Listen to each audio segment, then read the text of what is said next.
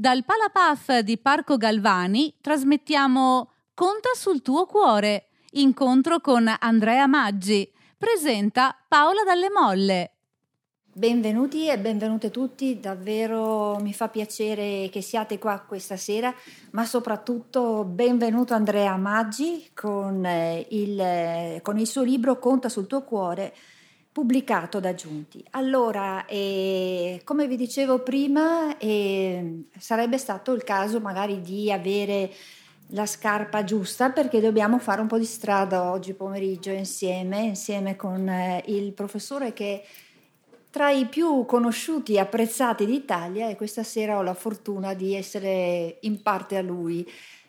Però ieri sera mi è capitato di essere a un incontro con un giornalista molto importante, sai Andrea, e, e, stava dicendo una cosa molto interessante, diceva che tutto sommato bisogna sempre dire qualche cosa che è legato in particolare questa sera a te, eh, perché questo permette alle persone di capire meglio il lavoro, l'attività oppure in questo caso eh, la tua attività anche eh, perché ne hai diverse, eh, anche come scrittore.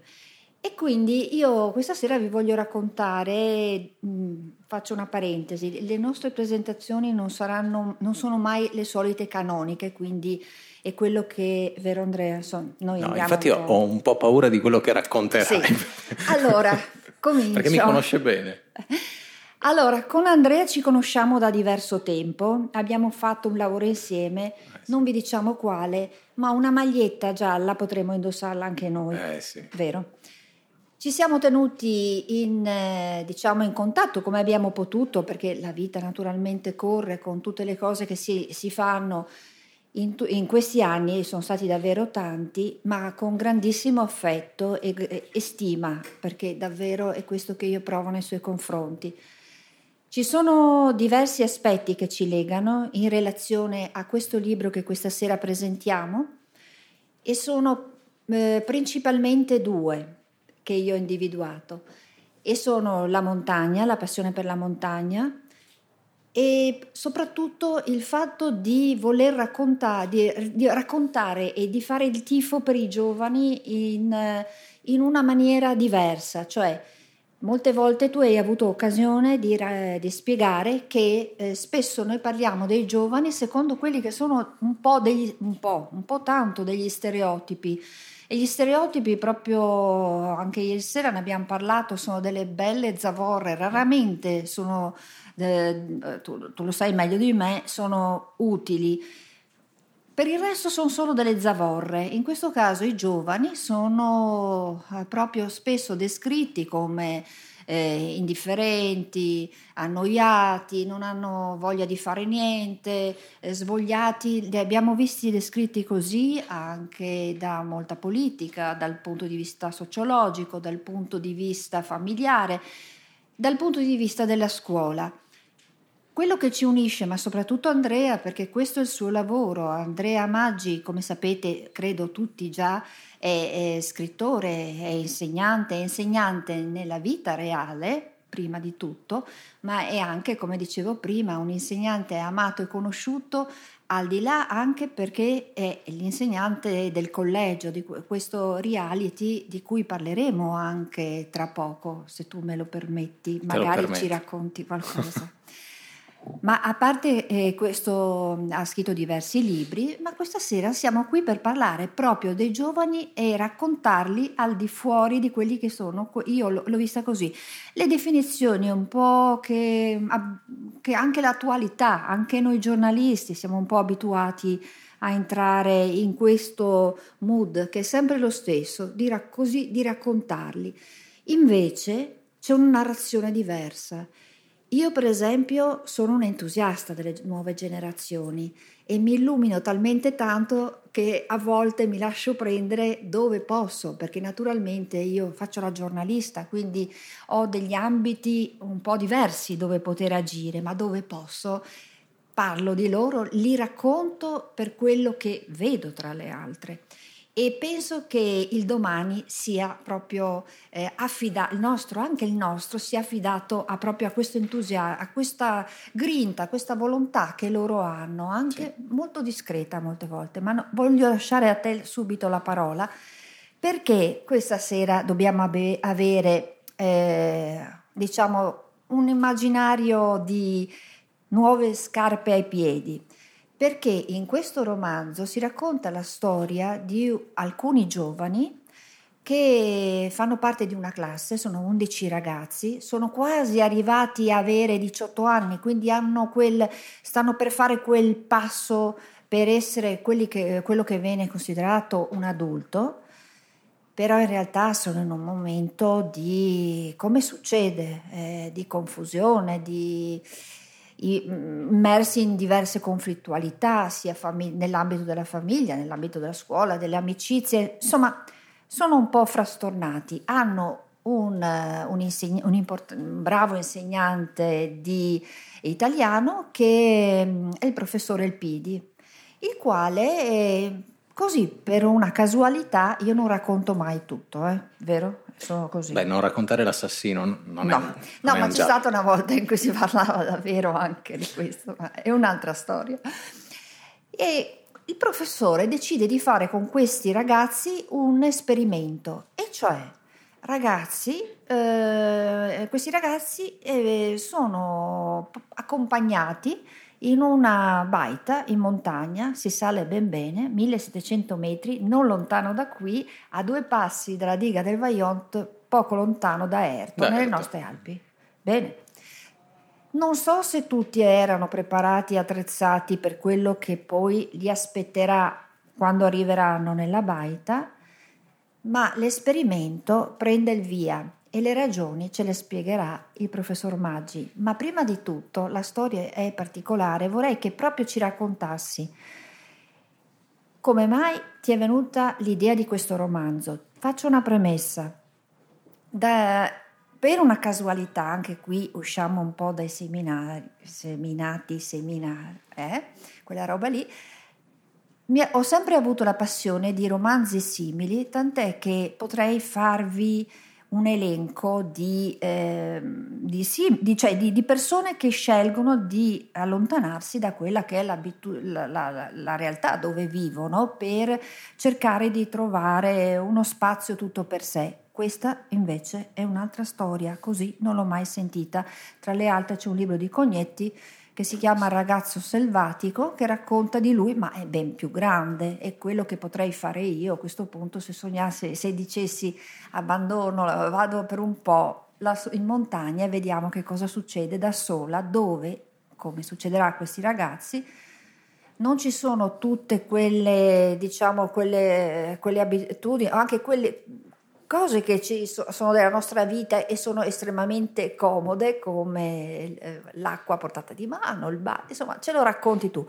Ma prima di tutto, siccome io la so già la storia di come è nato e a me piace che tu la racconti al nostro pubblico oggi. Sì, eh, questo libro è nato, diciamo, da una passeggiata in montagna, eh, una passeggiata in pedemontana per essere precisi.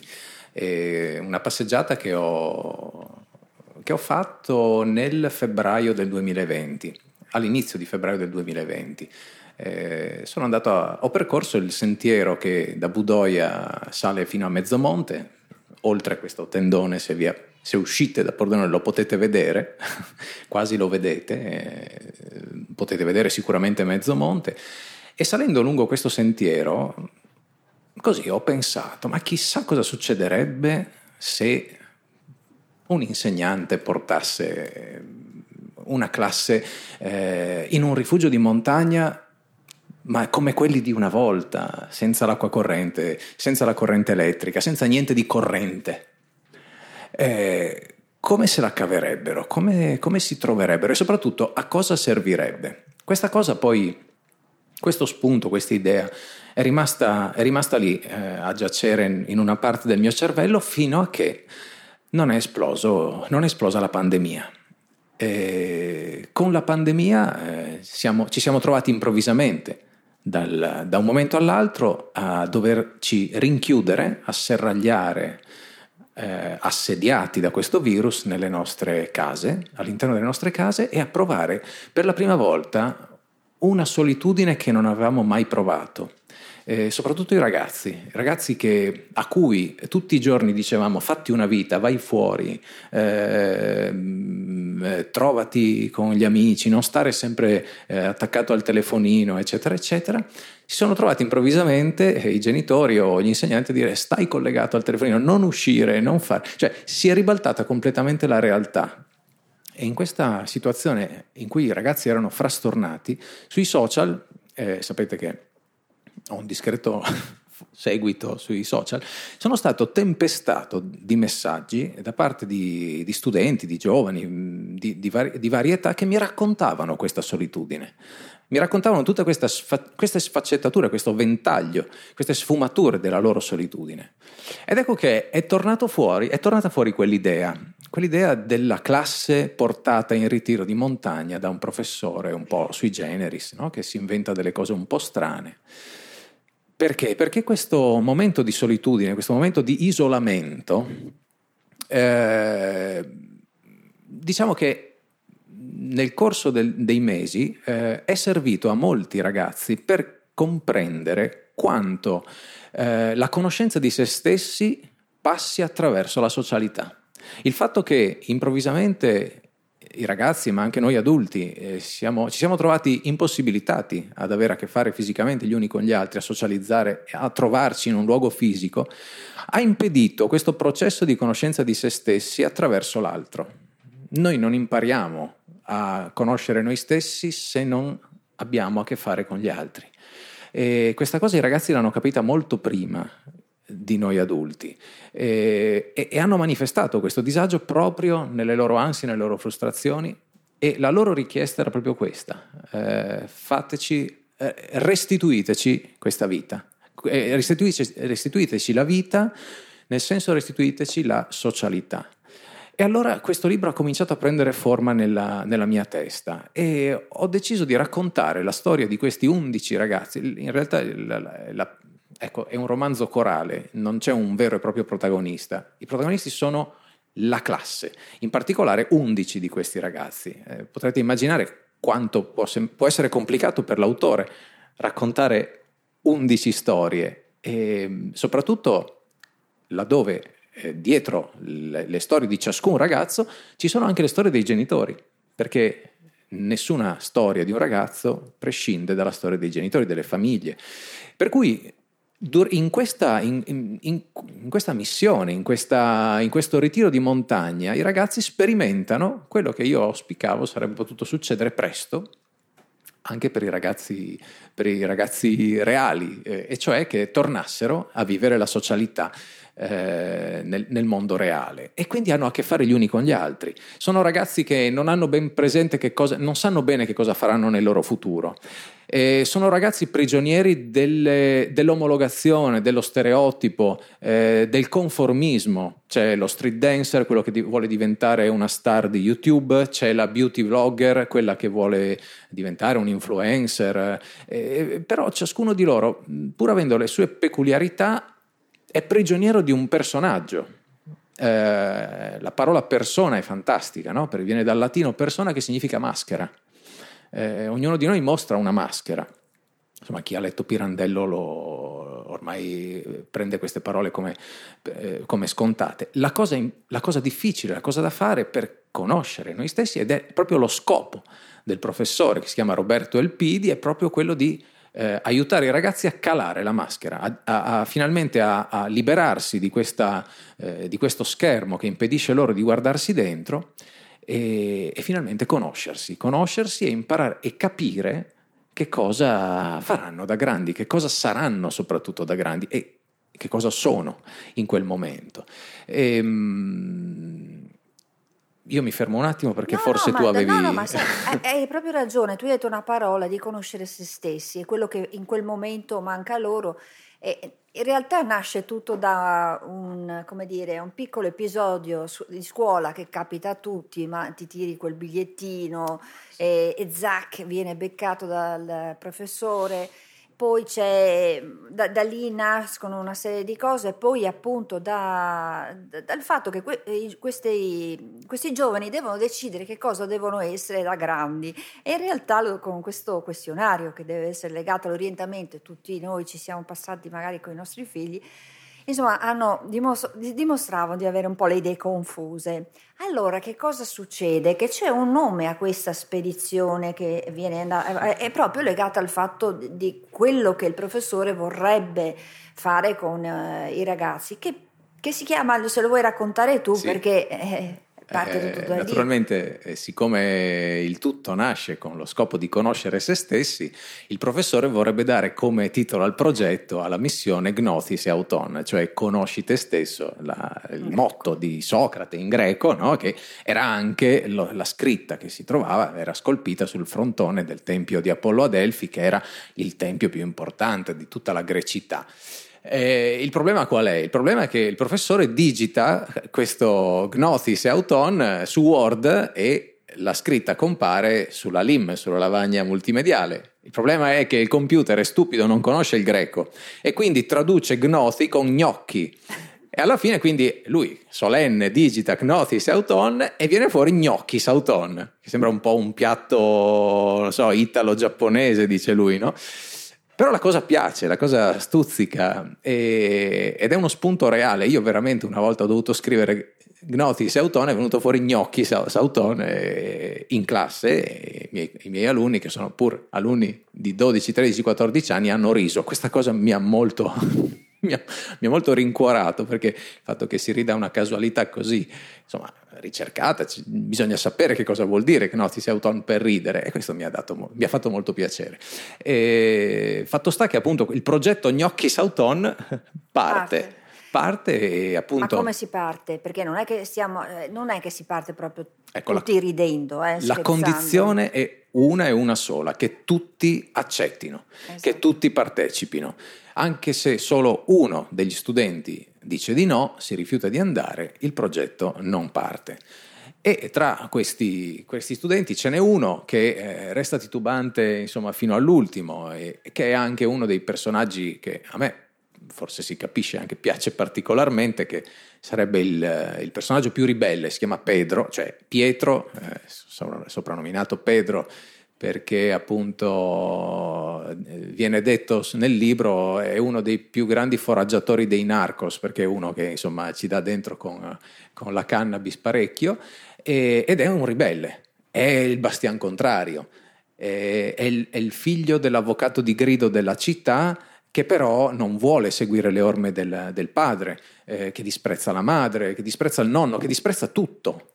Eh, però è un ragazzo molto intelligente e mh, mm, purtroppo appunto è un bastian contrario, quando tutti dicono sì, lui dice no.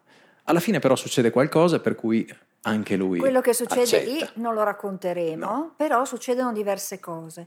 Io volevo chiederti questo, ho avuto l'impressione che eh, questi ragazzi facessero tanta fatica a, quando sono partiti a, a dialogare, a parlare tra di loro, a parlare con il mondo degli adulti. E lì, in fin dei conti, innanzitutto la prima cosa che li ha messi a KO è il fatto di non avere, scoprire di non avere la connessione, perché dobbiamo ricordarci che come tutti i ragazzi oggi vivono connessi. Beh, connessi. anche come tutti gli adulti di oggi. Bravo, hai ragione, purtroppo è così. Però lì a un certo punto sono costretti a fare i conti con l'altro. Dal Palapaf di Parco Galvani stiamo trasmettendo Conta sul tuo cuore.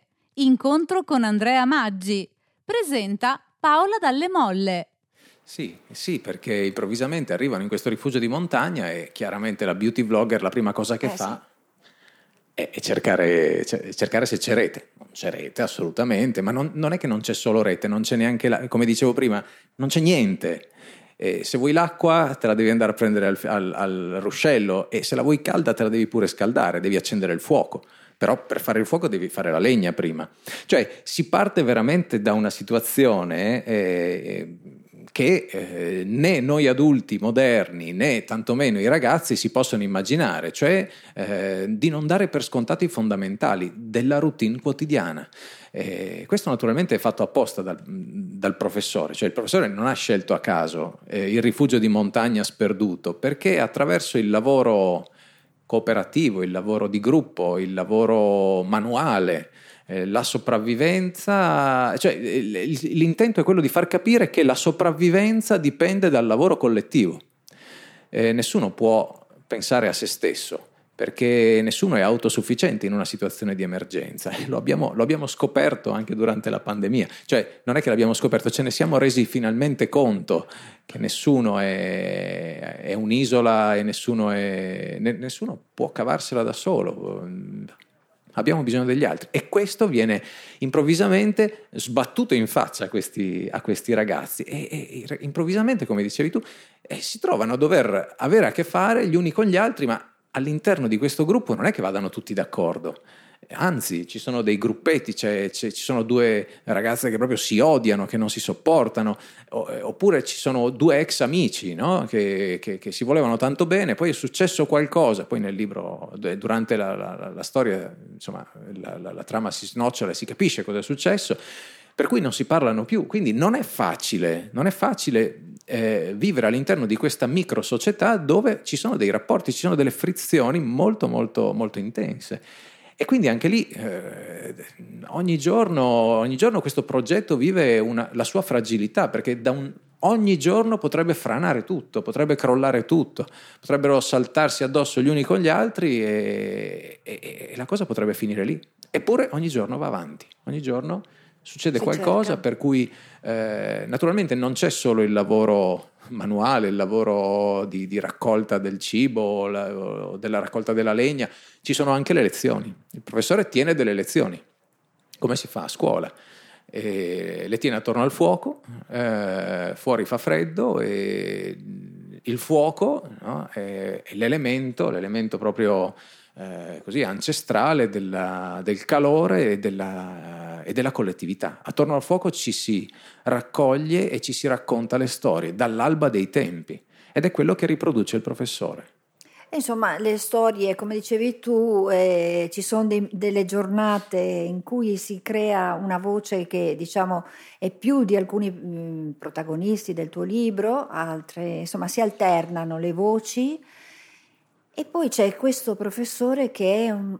Allora, io non lo posso chiamare il baricentro, è vero che lui è, la, è, l'adulto, quello che li ha deciso di portarli in montagna e quindi decide di fare questo esperimento, però eh, mm, quando leggerete il libro scoprirete, e vediamo se Andrea è d'accordo su questa visione, io vedo da una parte questo suo ruolo come insegnante, come adulto, dall'altra ci sono delle fragilità. E allora mi sono anche chiesto se c'è un po' di te in lui oppure se hai voluto creare una figura che dovesse rappresentare non il, diciamo, il, il, il pezzo, diciamo, quella la persona forte tutto tondo, perché in realtà, come dire, nella vita non siamo fatti così, anche se magari abbiamo dei ruoli nei quali dobbiamo essere così. Sì, eh, il professore Elpidi è eh, all'inizio è raccontato come una, una figura molto carismatica.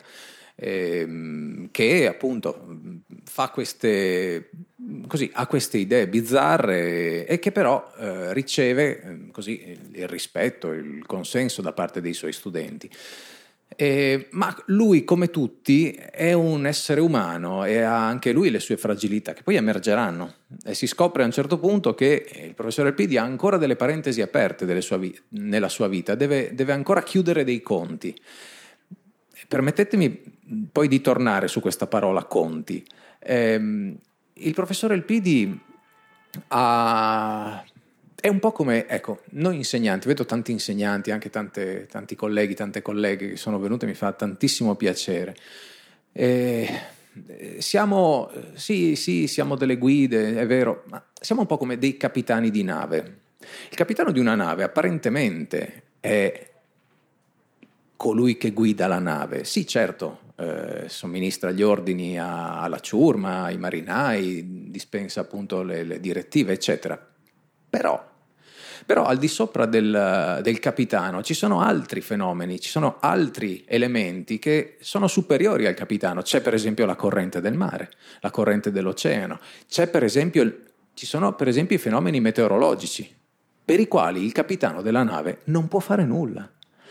E quindi anche noi insegnanti e anche il professore Elpidi si trova a essere, sì, da una parte il capitano di quella nave, di quella nave sgangherata, quella specie di, di argo, no? dove lui è questo, che ne so, questo Giasone, però ricordiamoci che eh, la, la ciurma di Giasone era fatta di disgraziati, sì, va bene, c'era Ercole, c'era Orfeo, ma era pieno di, di personaggi, insomma, particolari, mai più nessuno avrebbe scommesso sulla riuscita della missione di, di Giasone, eppure ce l'ha fatta, forse proprio per quello. Il punto è che quando, quando comandiamo una nave, quando ci mettiamo alla, al, in testa al comando di qualcosa eh, e dobbiamo pur tenere conto che a un certo punto, prima o poi, arriveranno delle circostanze per cui sarà il gruppo a consigliare bene. Cioè il buon capitano è colui che sa stare davanti quando conosce, eh, diciamo, ciò che, che, va fatto, ma deve essere anche colui che riesce a stare nel mezzo, quando è il gruppo che sa dove andare, ed è anche colui che sa stare dietro quando è il gruppo che dimostra di conoscere la strada. Cioè, il capitano può governare una corrente, ma non la può dominare e così come una tempesta, una burrasca, cioè il capitano non potrà mai fare niente per far scomparire la burrasca. E improvvisamente il professore del PD si trova in mezzo a una burrasca, perché succedono delle cose all'interno di quel gruppo che, sono, che a, a un certo punto sembrano mh, mm, irrisolvibili. E lui, e lui non è più il capitano, lui perde il controllo. Non vi dico se riusciranno a sistemare tutto, però il capitano non è colui che risolve tutto, anzi, di solito è colui che non abbandona la nave e se la nave affonda, affonda anche il capitano. Magari si salvano gli altri, ma il capitano affonda. Torno un attimo con, ai conti, no? Il titolo, secondo me, è molto evocativo, vorrei farvi ragionare su questa cosa perché le parole sono importanti, conta sul tuo cuore. Mi è stato fatto osservare da una collega di matematica che noi di lettere di solito vediamo oh, matematica. No, invece mi ha fatto osservare una cosa straordinaria, quanto la parola conta abbia a che fare sia con l'ambito eh, matematico che con l'ambito umanistico. Contare, computare significa mettere uno dopo l'altro determinati elementi, ma significa anche tenere conto di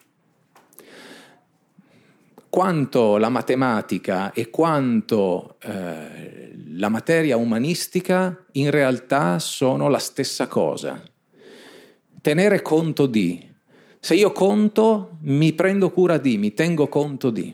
E quanto una parola come un verbo, come contare, in realtà sia molto simile, anzi sia parente di una parola che ha a che fare eh, con il campo semantico di Pordenone Legge che è racconto. Eh, questo, questo piccolo, così, piccolo spunto deve farci un po' ragionare sul fatto che molto spesso eh, quello che noi consideriamo sapere eh, noi tendiamo a, a, così, a, a, suddividere per scompartimenti stagni i saperi, ma in, in realtà per arrivare ad una, così, a, capire la, la, realtà sia necessario mettere insieme eh, i saperi, abbattere i, questi, questi, compartimenti stagni per mettere insieme un po' tutto. Eh, un libro deve essere qualcosa che, che ti sconvolge, che che, mette in, che mette in discussione tutto quello che tu, che tu sai. Per dirla un, alla Antonin Arnaud, si potrebbe dire che un libro è un po' come un lampo che brucia l'ovvio. Cioè io resto sempre perplesso quando un mio studente mi dice ho letto questo libro perché il protagonista mi assomiglia, anzi è uguale a me. E la, la, la, domanda che gli faccio sì. di conseguenza è: ma allora perché diavolo l'hai letto? Perché hai perso tempo per leggere una cosa che sai già? Tu devi leggere qualcosa che ti, che ti sconvolge, che ti mette in discussione, che ti fa porre delle domande su te stesso. Perché continui a leggere cose? Poi alla fine questa tipologia di studenti legge sempre le stesse cose. No? Eh, leggo solo libri in cui eh, il protagonista fa, è così e fa questa determinata cosa, perché io sono così. Eh sì, ma allora guardati una serie su Netflix, cioè non perdere tempo, trova qualcosa che ti sconvolga. E, e il senso di questo libro è proprio questo, cioè eh, dobbiamo, dobbiamo, cercare eh, di, così, di fare le esperienze o fare le letture che ci permettano di metterci in discussione. Questo vale per eh, gli studenti, ma vale anche per noi insegnanti, che molto spesso ci, così, un po' ci arrendiamo, no? ci arrendiamo uh, a quello che già sappiamo e, e portiamo avanti questo, questo, mestiere che è straordinario, forti delle nostre certezze che poi diventano le nostre ovvietà. Quello che invece non deve, che non deve mai succedere appunto è proprio questo. E quindi dobbiamo sconvolgerci continuamente, sorprenderci continuamente, perché la sorpresa è la linfa della vita. Eh, questo mi permette di, di farti, anzi mi vengono in mente molte domande, però comincio con la prima. In questo caso qui, Andrea, tu hai messo in evidenza un aspetto che eh, è un po' disarmante, perché eh, come dicevi tu, si, raccon- si, la sto- si, racconta la storia di questo gruppo di 11 ragazzi, del loro professore che appunto li accompagna, ma c'è anche la storia di tante famiglie, di tanti genitori dietro. E beh, non è facile leggersi, eh, perché in, credo che a molti di noi capiti di dire anch'io faccio così, accidenti, no? Così di vedersi così allo specchio. E credo che questa riflessione dei genitori di oggi forse insomma, sia opportuna. Io tra le altre dopo ti, ti, devo far leggere una cosa così ti permetterà anche poi di approfondire magari questo sì. argomento. E poi l'altro invece è appunto il ruolo della scuola, sì. perché è cominciata proprio in questi giorni. Sì, eh, di solito quando si parla di famiglie, genitori, no? eh, soprattutto nei dibattiti televisivi, parte subito la nostra vena moralistica. Eh, sì. no? I genitori sono pessimi, gli studenti, gli alunni, i figli sono pessimi, tutti sono pessimi. No? Una volta invece, una volta e tutti erano buoni, i genitori erano dei, dei punti di riferimento. Beh, mia nonna mi raccontava che sua madre la lasciava nel pollaio, cioè appena nata, neonata, la lasciava de- nel pollaio con le galline perché lei doveva andare a, a, a coltivare i campi. E questa era la vita. E mia madre è cresciuta con sua nonna perché sua madre, eh, rimasta vedova, doveva lavorare e se ne andava eh, per mesi a, fare, a lavorare in un albergo come, come sguattera per tirare a campare. E praticamente mia madre non ha mai avuto a che fare nella sua infanzia con sua madre. Ma di che passato stiamo parlando? Di, di, di quale realtà, a quale realtà ci riferiamo quando parliamo dei bei tempi andati? Dobbiamo pensare, vediamo quanto tempo ho. Avete tre ore? No. Allora, no, facciamo un, un ragionamento eh, così sugli ultimi 40 anni. Allora, pensiamo al 1974. Nel 1974 cambia il codice civile relativamente alla famiglia.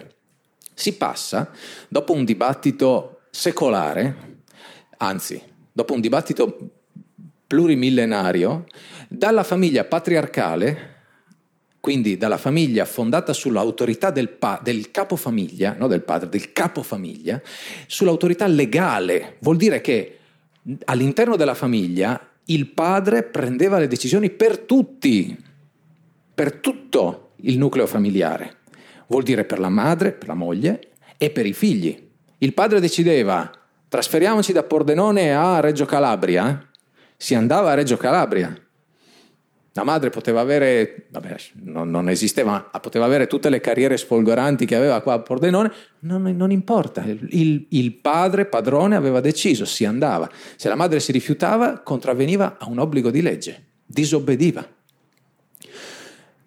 Quindi l'autorità, eh, cioè, voglio dire, la, la, la famiglia nel contesto patriarcale era fondata sull'autorità del padre Lo stesso Giacomo Leopardi, quando scrive nel 1821 la lettera di scuse perché a un certo punto ha 21 anni, non ha mai visto il mondo, ha una malattia agli occhi che non gli permette neanche di studiare, poveretto era l'unica roba che sapeva fare, discretamente, no?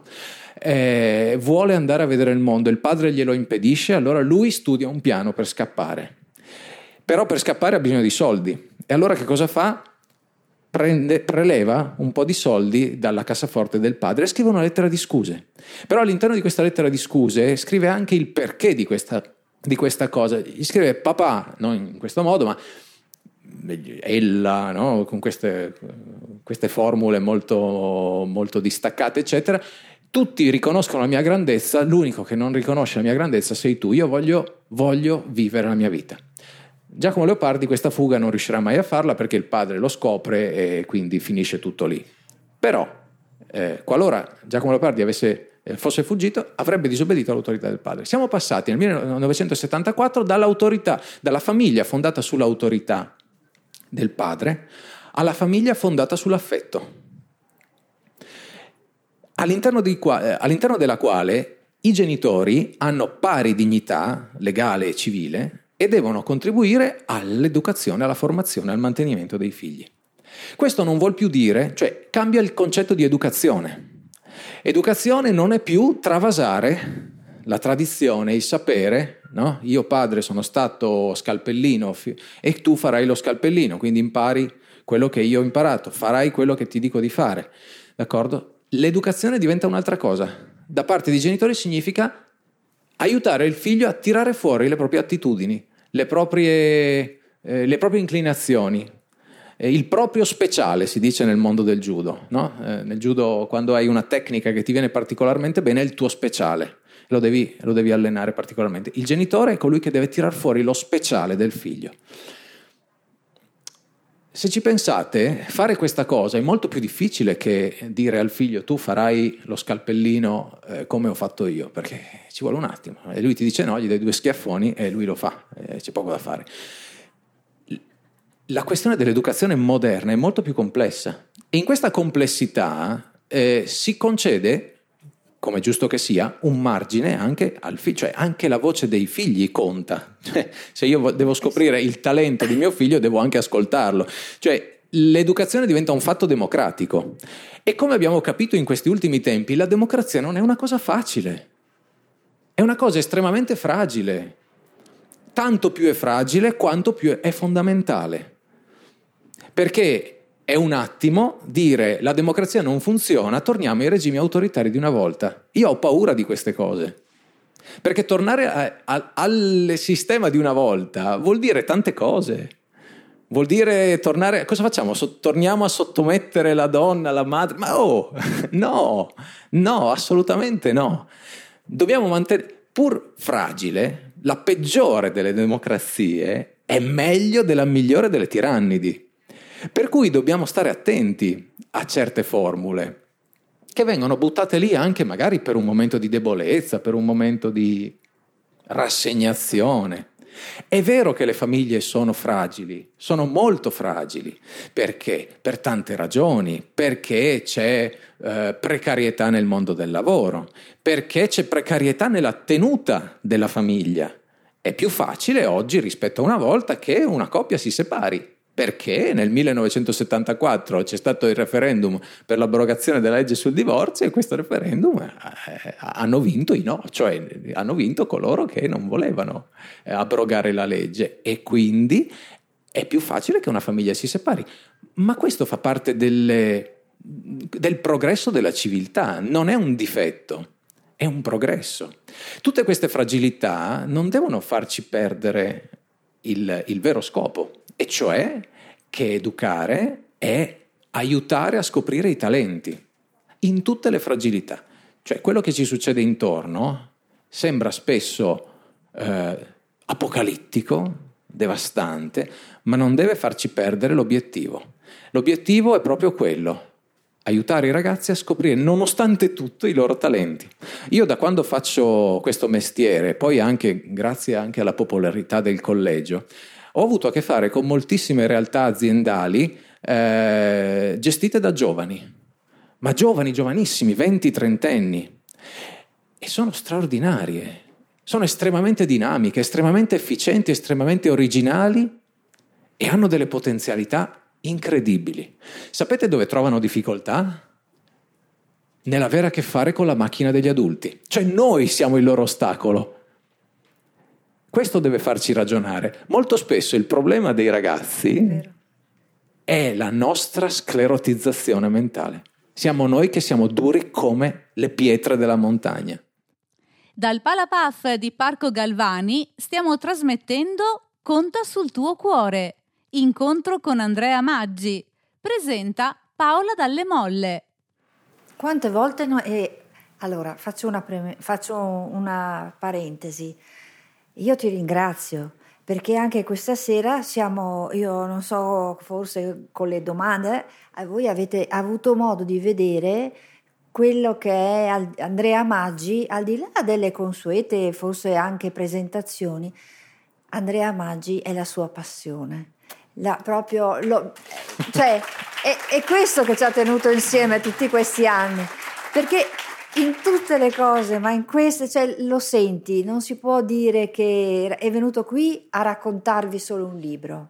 Non potete dirlo e quindi io ti ringrazio. Ci siamo, guarda, sono contenta anche perché è vero, facciamo il tifo, ma senti, ma quante volte poi tra le altre non ci capita di vedere che i ragazzi sono anche molto più avanti di quello che noi stiamo qui a ragionare su confini eh? e questi già non li considerano più, sì, sono ma, già un passo più avanti ma, di noi. Ma sì, ma basta pensare a, a, noi quest- dovremmo imparare. alla questione del razzismo, alla questione dell'omofobia. No? Va bene, sì, ci sono quelli che imparano dai genitori a essere omofobi, razzisti, eccetera, però prendi due bambini, prendi due ragazzi che non so, io in classe ho figli di egiziani, marocchini, ghanesi, eh, albanesi, eh, italiani, puro sangue per quello che può voler dire, ma non c'è nessuna differenza tra loro, non, loro non sentono nessuna differenza. Quando gioca l'Italia tifano tutti per l'Italia, cioè voglio dire, il, il, senso di nazione va anche rivisto un attimo, perché se vogliamo che conti ancora qualcosa questa parola nazione, dobbiamo riformularla, dobbiamo aggiornarla, non possiamo restare ai retaggi, ai retaggi antichi o legati al sangue e al suolo, queste cose qua. Cioè dobbiamo aggiornarci e lo spunto per aggiornarci e per riaggiornarci è proprio il contatto stretto con i giovani che hanno una visione limpida, eh, lampante, pura della, de, de, della realtà e a volte il, attraverso il loro sguardo possiamo anche noi adulti, che siamo prigionieri spesso di molti stereotipi, molte gabbie, possiamo finalmente sgretolare queste, dobbiamo queste essere pareti. disponibili però a farlo. E dobbiamo no? essere certo. certo. disponibili a farlo. Senti, ma eh, ci puoi raccontare, adesso mi è venuta questa curiosità, quando si trattava di affrontare quel periodo che veramente ci sembrava di essere in un bruttissimo film eh, distopico, quando, penso al lockdown, cosa ti scrivevano i ragazzi? Quali erano le loro paure? Eh, beh, la, l'espressione più, la frase più, più così, più ricorrente era mi sento solo. Pur avendo i contatti via, via mail, via, no, pur avendo i contatti in remoto, no? perché i ragazzi chiaramente si sentivano e, e rimanevano in contatto 24 ore su 24, anche durante le lezioni tra di loro, insomma, vabbè, non, non è che svelo nulla a nessuno, eh però mancava quella dimensione, quella dimensione, reale e il fatto di non vedersi, di non toccarsi, di non, eh, di non, buttarsi uno sull'altro, di non potersi baciare, sputare in faccia, queste cose, li faceva sentire soli. Cioè hanno bisogno anche di questo i ragazzi. No? Eh, poi io sono sono una persona molto manesca perché vengo dal mondo del judo, ho bisogno di... No? E, e, sentivo questa loro mancanza, la mancanza di potersi... di avere un contatto fisico gli uni con gli altri. Quindi la, la frase più tipica era mi sento solo, e nonostante adesso, tutto. E adesso tu eh, avete ricominciato la scuola, adesso come, qual è la tua percezione dei giovani dopo la, per, la, percezione è che ci sia ancora molta ansia perché questa situazione ha portato degli strascichi e quindi adesso i ragazzi devono smaltire la loro ansia Eh, io ho l'ansia perché mancano 5 minuti, no. devo fare veloce.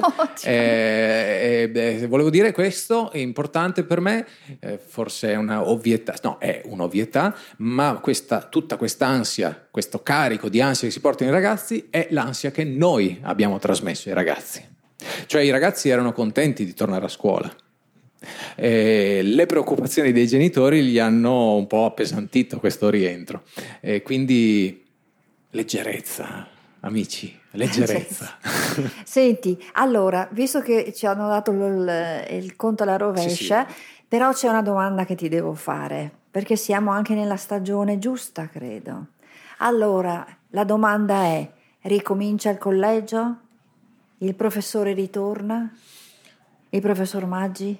Allora, dico quello che posso dire. Eh, lo so, eh, lo so, ma io volevo... Allora, siamo... dico che il collegio torna torna tra non molto e ci sarà un'ambientazione pazzesca.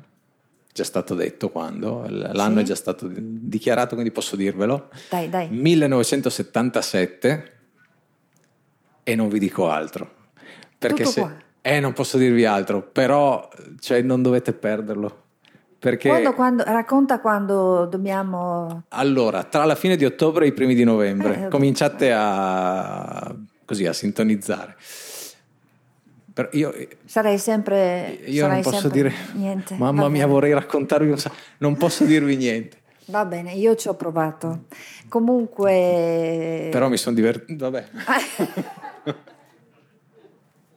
allora, io eh, mi, sono a malincuore costretta a, a, a chiudere, però allora, io, Andrea Maggi si fermerà a firmare eh, per chi vuole le copie. Met- Lì nel mausoleo? Eh, devo, ti, diranno, ti, diranno, gli angeli. Lì nel mausoleo, ok. Ecco. E infilatevi le scarpe da ginnastica idealmente come le ho chiamate io e salite in baita col professor Maggi e tutta la sua classe perché fa bene ai ragazzi ma fa bene a noi anche riflettere su questi temi. Seguitelo, allora lo seguiremo per capire ecco, quello per cui non ci ha raccontato tutto e davvero grazie per essere stati qui, grazie a tutti e grazie a te Andrea perché ogni volta per me è un grandissimo piacere. Eh, no, il piacere è tutto mio, grazie. E quindi ci diamo appuntamento quando ti vedremo, ritornare col tuo, con la tua Io, giacca. Se potessi raccontare... Vabbè. No, grazie, io, io grazie, grazie. Grazie a tutti. Grazie per aver ascoltato la radio di Pordenone Legge. Tra poco in onda un altro incontro. Resta sintonizzato.